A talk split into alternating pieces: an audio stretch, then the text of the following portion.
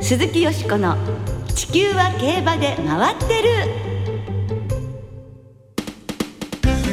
皆様こんばんは鈴木よしこです。お元気でいらっしゃいますか？私は元気です。地球は競馬で回ってる。この番組では週末の重賞レースの展望や競馬界のさまざまな情報をたっぷりお届けしてまいります。最後までよろしくお付き合いください。今日ご一緒してくださるのは大関俊アナウンサーです。はいこんばんは。大関です。よろしくお願いします。よろしくお願いいたします。まず今日はね香港の話題から参りましょうか。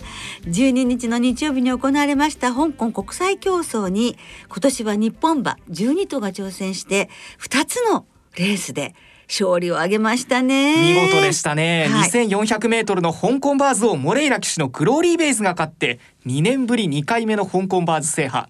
2000メートルの香港カップを川田優雅騎手騎乗のラブゾーンリーユがそれぞれ制してラブゾーンリーユ今年だけで海外 G13 勝となりましたそれは史上初のことなんですよね。ねえでもブリーダーズカップ大だけ感動して、これね香港もね勝ったらと思ってたら本当素晴らしいあの根性。ねえあの勝負根性精神力は素晴らしかったですね。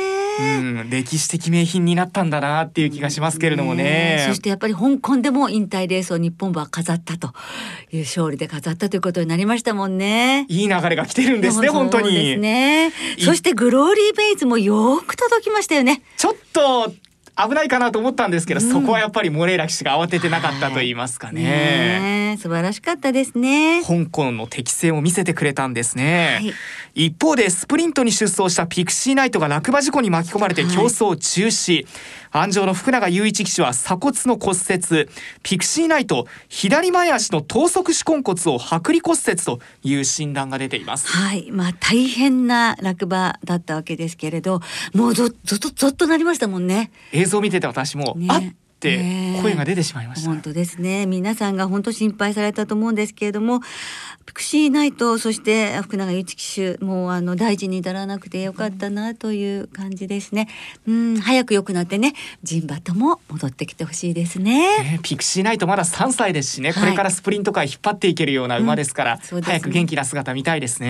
ねそして今週も国内では2歳の G1 朝日杯フューチュリティステークスが阪神競馬場で行われますいよいよ今年も残り少なくなってきましたが見逃せないレースは続きますまだまだ興奮時は続きますよ。この後は毎年恒例あの方をスタジオにお迎えしてたっぷりお話をお伺いいたします。どうぞお楽しみに。鈴木よしこの地球は競馬で回ってる。この番組は JRA 日本中央競馬会の提供でお送りします。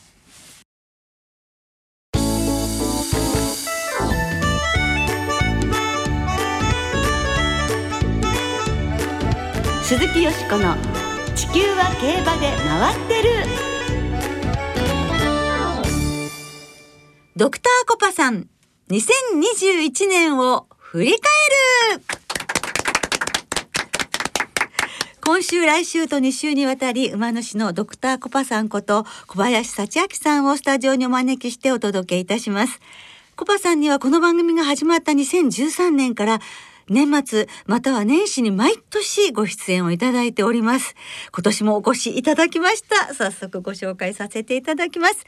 ドクターコパさんこと小林幸明さんです。こんばんは。こんばんは。どうぞよろしくお願いします。よろしくお願いいたします今さ、よしこさんがね、はい2013年からってお話になったんだけど、はい僕がその僕の相場たちが G1 なんかを取ったりし始めたのが2014年なんだ。ええだから、ええこの番組に出て運が良くなってフェベレリステークスっていう。もうなんてまあ、やっぱりよしこさんやっぱり女神って言われてるのそうなんだね。いやもうそうおっしゃっていただけたら本当ありがたいです。光栄です。そういうことってありますでしょ？い嬉しい。もうコパさん、いやーもうそうしてもう本当この番組がもう番組が本当に喜んでます。うんまあ直接今年入ってさよかった。ええ。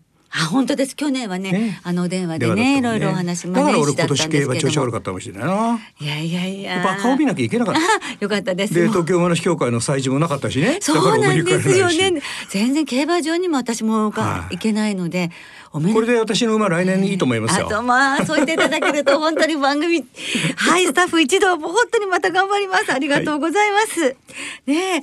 あのもう実際には2年ぶりにお会いできてということなんですがコパさんには今週今年2021年を振り返っていただき来週は来年の2022年についてたっぷりと語っていただきます。それでは参りましょう。まずは今年2021年を振り返っていただきたいのですがまだ2週間ありますけれども、うん。コパさんにとって今年はどんな年でしたか？まあその中央の重賞レース取れなかったし中央競馬に関してはちょっと不完全燃焼でもあるんですよ。ででもまああのそういう意味で日本中全員が不完全燃焼。えーただ良かったのはね、えー競馬ってただのスポーツじゃなくって人の心を癒してくれるというのを気づいたよねこのコロナで。そうですね競馬があったおかげでえー随分癒された。はいで競馬ファンじゃない方もなんか競馬がずっと流れてるから、えーえ中央地方関わらずね競馬を見て好きになったっていう人が多いんですよ。だからそれはねこのコロナでも競馬があった。これは今年僕は良かったなと思ってる。そうですね。自分をこう置いてもね。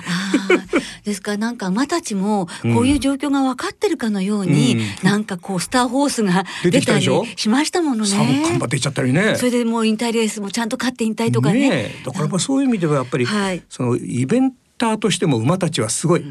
あなるそうですね、うん。そしてコパさんが、うん。あのお持ちになっていらっしゃる馬でも何と言いましても、ん。コパのキッキングが海外、はい。サウジアラビアで優勝ですよね。これ海外の大きなレース勝ったの初めてだったんで嬉しかった。やっぱり2月に行われました、はいリアドダートスプリントをコパのキッキングが、えー優勝ということで、はい本当に改めておめでとうございます。ありがとうございました。初めてのまあ海外。もちろんはい、行くつもりだったんですけど、やっぱりこの環境で行かれなかったんですね。ええただ僕の友達が、はいサウジのあの競馬関係の王様、はい王子様とすごい親しくって、ええそれでキッキングのその馬房に総責任者の王様が訪ねてきたんですよ。はい。それでの記念写真を撮って、ええもう勝ったらお祝いしてるからなって書いたらしくて勝ったもんだから王様喜んじゃって。えー、やっぱりコパさん何かコパさんこそ本当にすごいものをお持ちなんじゃないでしょうか。あの友達が内緒でね「お前この写真は出しちゃいけないんでこんな方がここに来ちゃいけないんだから」って言ってさキキキングと並んでニコニコ撮ってる馬房前の写真があってね、えあれ見た時に「いいのかなこんなことがあって」って。ー、その1週間後ぐらい。であ大体あの追い切りの前の選手に、えー、放馬しちゃったぐらいでぶっ飛んでいっちゃって。追い切りできてないんだよね。終わっちゃってたのぼーっと。王様来ちゃうと馬も興奮しちゃうんだななんて言ってたんだけど。あーえー、でもレースは外からね、本当に追い込んまあねで素晴らしかったですよね。あんなと。ころで届く、まあ、相手が日本の馬だったんで申し訳ない気持ちもあったんだけど。ワンツーでしたからね。ねえでもまああの砂があったのかもしれませんね、はい、だからこれ今年はどれくらい稼ぐのかと思ったけどねええ。私立分明でしたけど。いやいやでもドバイにね 転戦して、はい。えードバイのゴールデン車品5着でしたけれども、そこちらもよく追い込んできたんですけどもね。はい。まあ、あれあの砂も違うのとドバイはそ砂のキックバックが強いようですね、ええ。それがどうもキッキンは苦手なようで。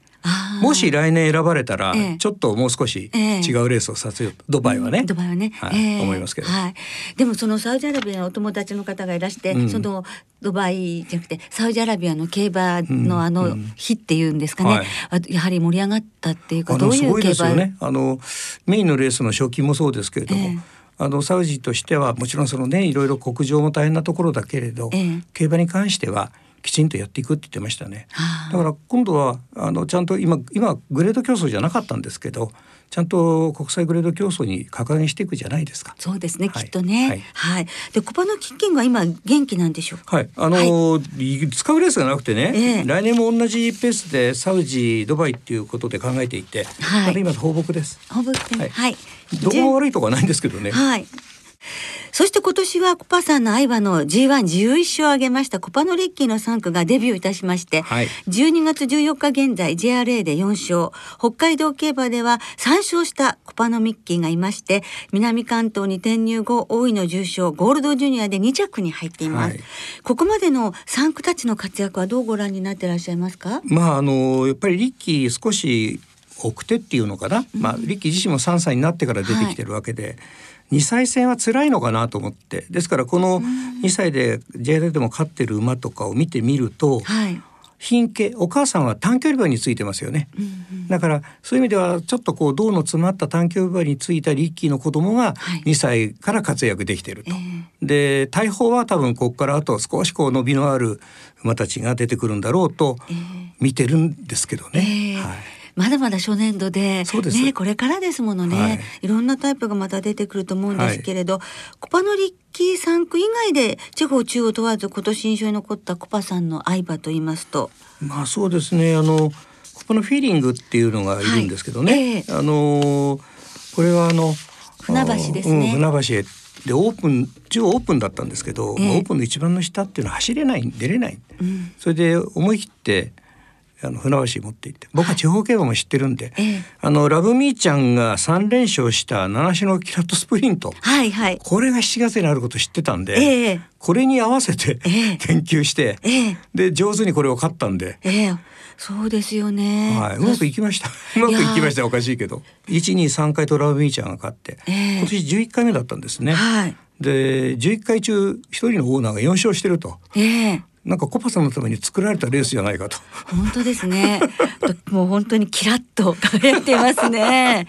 ええやはりもうあのそういうまあそういうゆかりのレースですし、ええこの勝利は嬉しかったですね。ね。あのやっぱりそういう縁のあるレースって勝てるんですね。うんだからそれはあの反対に言うと、ええあの馬券を狙う上でもこのレースこのオーナーかこの調教師かこのまあもちろん決闘から言えば当たり前なんだろうけど勝ってるっていうのを狙うっていう手ありますね。うんうん、だからそういう馬券の狙い方あると思いますよ。ああやっぱり何かそのオーナーとしての 縁っていうかありますよ。あるのかもしれませんね。合ってるものっていうのが。はいだからそのね辺も競馬のはい面白さですよね。ええでもその後あの兵庫のねゴールドカップも勝つわけですから、ええはい活躍してますねこれ。で来年あの1月にあります、えっと、船橋記念っていう1,000メーターの地元重賞ええであのキモンルビーってあのコパノリチャードの牝馬がいるんですけどこれが船橋と地方未勝利で船橋高知から船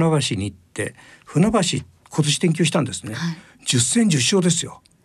まあそうですか。普通ねいくら地方でもね、ええ。下の方からとはいえ今 A2 まで上がりましたからそれでこの間あの船橋記念の権利取りましたんで、ええ。船橋記念はフィーリングと、はい。うんキモンルビーの二頭出しですよ。でも気持ちいい勝ちねちょっと気持ちいいですよね。ですね。10連勝で10連勝。今年負けてませんからね。10戦10勝ですからね,、ねちょっとねオーナーとしてもね、えはい。やっちゃったんじゃない？だってお母さんが僕の馬だしお父さんも僕の馬だし、はい。来たかなコバさんっていう感じで。できましたね。ね、ええ。なんか今の石川さんの笑顔見たら来年年早々に行っちゃうかなっていう。いやもういや私の笑顔ではなくていやでも本当コパさんはねそうこそういうご自身のブランドで、はい。やはりこう子供を増やしていくっていうのいいですね。その馬が活躍するっていうのが、はい。やっぱり何より嬉しいですよね。馬主冥利につきますよね。うん。でもやっぱり競りでね、ええ。好きな馬をわーわー言いながら買うっていう醍醐味が減ってくるわけですよ。自分の生産馬が増えてくると、はい。それは反面寂しい、うん、やっぱり競り場に行ってわーわー騒いでっていうね、ええ。まあ去年今年とあんまり騒げないけど、ええ。ご存知と私いっぱい期限で競ってますんでね。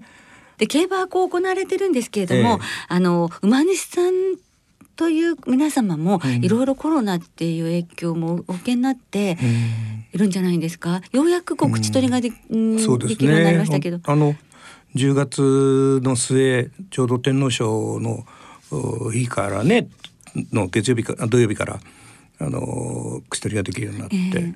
天皇賞の後のレースでコパのマーキュリーが勝ってくれて、それで口取りができて、ええ。嬉しかったですね。2年ぶりですよ。あね。そしてそれでジョッキーの方ともお会いできたわけですえっとねその時はまだジョッキーありませんでした。そうかジョッキーはまだ、はい。この間からですもんねジョッキーは。はい、そうか。でもやっぱり口取り、はい。だって買ってもね口取り写真がなかったわけですもんね。ずっとないんですからね、ええ。だからあの一応東京話協会とかではこう取って送ってはくれてるんですけどね、それでも口取りというところまでいきません。ただ寂しいのはせっかく銀座でクラブやってるのに、はい勝った騎士も読めない調教師も読めないオーナー同士でわいわい騒げない、こんなつまんない年はなかったですね。そうですね。でええ。もそこまで行くにはもう少し時間がかかるかもねちょっとね、はい。まあ、でももう少しの我慢です。そうですね。中途半端にねやってうん。もし感染でもさせたら大変ですからね、はいまあいろいろたくさんあるんですけれども、うん。そろそろお時間なので、うん。せっかくですから、うん。あさっての朝日杯フューチュリティステークスのうん。予想をお聞かせいただけないでしょうか？はい、私あの先ほどといの水曜日にですね、はい。もうあの色と馬番だけは決めてあったんです。あはい色と馬番、馬番ね、はい。5とか8とか黄色とかとかって言ってありましてですね、はい。そしてその時私がそのよ飲みながらやってるのを YouTube で流したんですけど、ええプルパレイのですね、はい。森岡オーナーが一緒にいたんですよ。ええそれでまあ彼に、はい。もし5とか8とかさ今僕が言った数字に馬が入ったらこれ絶対いいよって言ったらフルパレー5枠の黄色の8番に入ります。本当ですよね。もうねさっき教えてもらってね、まあ、ええオーナー本人から「小林さんやった」っていうか何かと思ったら、ええ。5枠黄色の8番だ。うわー。ねえ。で僕はもう、まあ、うあの他の馬のことは無視してるわけじゃないんですけど、ええ。風水ってほら数字と色が走ってるっていうところがありますんで、はい。まあ、水曜日の時点ではもう58黄色っていうのがあったんで5枠8番の、いやまあ何かやっぱお持ちですよね。森岡さんなんかあんのかもしれないね。いやでもやっぱあの人の勝負服があの紫系の色なんだはいで今年ラベンダー色がラッキーなんですはいはいそうです。そういう意味ではそれもいいのかななんて思ったえりして、えいやいきなりなんかご八番の単勝がきすごく売れるような気がしてきました。今夜から。まあそんなことで、はいあのすいません場名はよくわからないんで出てるもん。あと僕あのえっと藤田さんと仲いいんで、はいドームでえじゃ五泊八番に入ればよかったよねと思いながら。あ あでも動物はあ六枠十一番です。ね、はい。でもまあそういう意味では数字無視してもどこまでこの同分でやるのかなは興味ありますよね。でも馬主になっていきなりの年にねこそうれだけですよこの間も怒ったんですよ。冗談じゃないよお前こんなに勝ってさっつって。金さえつければ勝てるっていうイメージになったらまずいだろうっていうふうにじゃあその意味ではあの動物もね、はいあの注目されてるわけですね。はい、はい。そういう意味でねあそういう意味。まあ五八黄色はい、五八。はい、で、今日もね、素晴らしいね、あの、もうね、小判のね、き、もう。これ来年のラッキーカラーなの、ね、来週言いましょう来週色。黄金、色なんで。来週言いますか？はい、大変いいの、それは五枠輝いていますのでね。じゃあ、五枠八番ということで、皆さんぜひ。ね。すごいこと言いますよねはい馬の名前じゃなくて五枠八番黄色って言うんだよだけど入るところがねこれはついてるっていうわけで、ね。はい。いやただものではないプルパレイということになっておりますのでぜひご注目ください。えー、小葉さん今日はお忙しい中どうもありがとうございました。はいありがとうございました。鈴木よしこの地球は競馬で回ってる。ここからは週末に行われる重賞を展望していきましょう今週は中山阪神中京3つの競馬場での開催です。土曜日には中山でターコイズステークス。日曜日には阪神で朝日杯フューチュリティステークスがあります、はい。まずは日曜日に阪神競馬場で行われます。2歳馬による芝のマイルの G1 朝日杯フューチュリティステークスの展望です。今年は15頭が出走してきました。牝馬が出走するという朝日杯にもなっています。はい。金曜日の時点で阪神競馬場正午の段階では天候曇り芝やや重ダート不良となっています。9時30分時点でクッション値9.2標準。10時の時点で含水率ゴール前 12.2%4 コーナー11.1%日曜日の天気は曇り時々晴れ。最高気温10度前後という予報が出ています。はい。いろんな見どころがありそうな今年の朝日杯なんですけれどもね。ねよしこさんいかがでしょう？はい私はね12番の東進マカオですね。東進マカオ。あのはい慶応杯2歳ステークス2着成功のねレースして2着だったんですけれども実はねこれお父さんビッグアーサーなんですけれどもそのお父さんが桜爆心王さらにそのお父さんが桜豊王ということで内国産の父と子で4代にわたる G1 セアがかかっててそれは史上初のことなんですって。そっか。ピクシーナイトの時はあのええ。グラスワンダーが外国サンバだったそうからなんですよ。だから私は桜井孝雄がもうデビューの時から知ってるのでもうなんかこうねそれを聞いちゃうともうとにかく応援したくなってしまったので東進マカオにしました、そっからねえっ、と2戦して連勝してるっていう負け知らずの馬たちそのセリフォスの3戦3勝も含めてえそういう負けてない馬にしました。セリフォスとダノンスコーピオンドウデュースドウブネそしてジゴグリフこのこと。そしてコパさん。推奨の5枠8番プルパレイまで、はあ。はい、馬連でいきたいと思います。イスラボニータ3区のプルパレーも上がりましたね、はい、大関さんは？どの馬が勝つんだろうという観点で考えてみた時に一番勝利に近いところにいるのって4番のセリフォスかなという思ったんですね。ええ。3戦3勝でここまで来たんですけどええ。新馬戦が後位から抜け出す新潟2歳ステークス内拉致沿いから抜けてくる、うん。デイリーハイ2歳ステークス外を回ってねじ伏せるように差し切るということで、はい。みんな違う競馬で勝ってるんですよね。えこういう競馬ができるってやはり2歳の G1 でかなり生きてくるんじゃないかなというところで、ええ。あと2歳戦のノウハウがす非常にこうある中内田厩舎ええクリスチャン・デムーロ騎手ダノンファンタジーがね2歳ええ G1 このコンビで勝ったこともあるので、えなんとなくアドマイヤマーズに似た雰囲気があるのかなって思うので、単勝買ってみようかなと思いますけれどもね、えはい。まずは朝日杯フューチュリティステークスの展望をお送りしてきました、はい続いてはその前の日土曜日には中山競馬場で牝馬による芝 1600m の G3 ハンデ戦。ターコイズステークスがあります。こちらの展望です。土曜日の天気晴れなんですが朝の気温1度。え最高気温も7度ぐらい。冷たい風の吹く一日になるという予報が出てまして、冷え込みそうですけれどもね。うん。よしこさんいかがですか、はい。ここは私はですねずっと3歳というか追っかけてます。フェアリーポルカですね、もうはい一回またちょっと勝つところが見たいんです。ルーラーシップ。そしてフェアリードールのね血を引いてるということで応援したいと思います。そしておばさんとメイという関係で出るドナウデルタとドナアトラエンテ。はい、それからアンドラステ、スマイルカナ、マルターズディオ様で一二三四五点あのマレンで流したいと思います。大関さんは、私は最内に入った一番のアクアミリミラアクアミラビリスはい、クイーンズリングのこれ妹にあたる血統で、マイルもいいんじゃないかなとここ何戦か千四使ってますけれども前回はちょっと道悪がダメだったんだろうということで度外視してこの枠でロスなく立ち回って一発というのをちょっと期待したいなと思ってます。はい、それではリスナーの皆さんからいただいた予想もご紹介しましょう。はい、お願いします。オーサムエアプレーンさんです朝日杯フューチュリティステークスは絶好調松山騎手のダノンスコーピオンに期待しています。と、はい。あゆっちさん朝日杯フューチュリティステークスは東進マカオ本命。一緒ですゆっこさんと。ターコイズステークスはドナアトラエンテからと。ゾウタンさん有馬記念当日にクロノジェネシスの引退式が行われますが怪我で療養中の北村雄一騎手も参加するということで復帰が待たれますと。朝日杯はセリフォスとドーブネを軸に無敗の馬を流す形でターコイズステークスはアンドラステからと中堅さん朝日杯はセリフォスで硬いと思いますがドーディウスに頑張ってほしいです。朝日杯をまだ勝っていない武豊騎手に今年こそ勝ってほしいという気持ちがありますと。二十二回目の挑戦です。今度こそですかね。ね。緑の本さんターコイズステークスで応援するのはスマイルカナ。私の娘の名前が馬の名前に入っていてデビューから娘と一緒に応援してきました、ねえ、そうですよね。かなさんなんですかねということは娘さんが、今年は2桁の着順が続いてますが得意の冬の中山のマイルで復活劇を演じてほしいですと。そして平成生まれのヤブくんさん。朝日杯はチオグリーフ。お母さんが進めなかったクラシック戦線にここは通過点であってほしいです。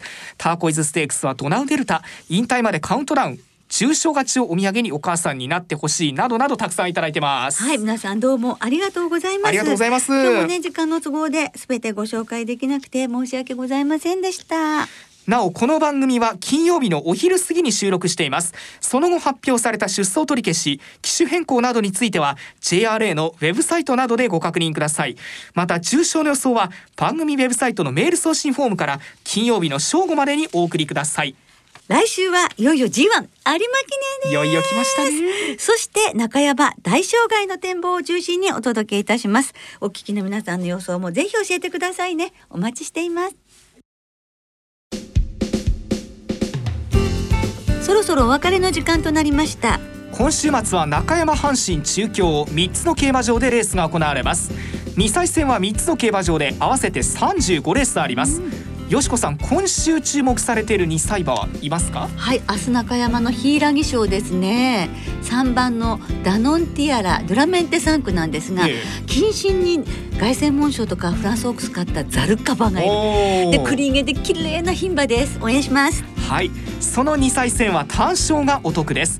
全競馬場全レースの単勝を対象に通常の払い戻し金に売上の5%相当額が上乗せされて払い戻しされます。はい皆さん単勝当ててくださいね。そして今週は中山阪神中京3つの競馬場をともに事前にネット予約でお申し込みいただき当選された方だけがご入場いただけます。またウィンズなどは事業所ごとに営業時間など制限して営業しています。そして土曜日の中山競馬場では先月のマイルチャンピオンシップで優秀の美を飾ったグランアレグリアの引退式が最終レースが終わった後午後4時30分頃から芝コースで行われます。なお引退式の模様は YouTube の JRA 公式チャンネルでライブ配信されます。はい私もテレビの前で姿を目に焼き付けたいと思います。それでは週末の競馬そして2歳マイルを決定戦存分にお楽しみください。お相手は鈴木よしこと。大関俊でした。また来週元気にお耳にかかりましょう。鈴木よしこの地球は競馬で回ってる。この番組は JRA 日本中央競馬会の提供でお送りしました。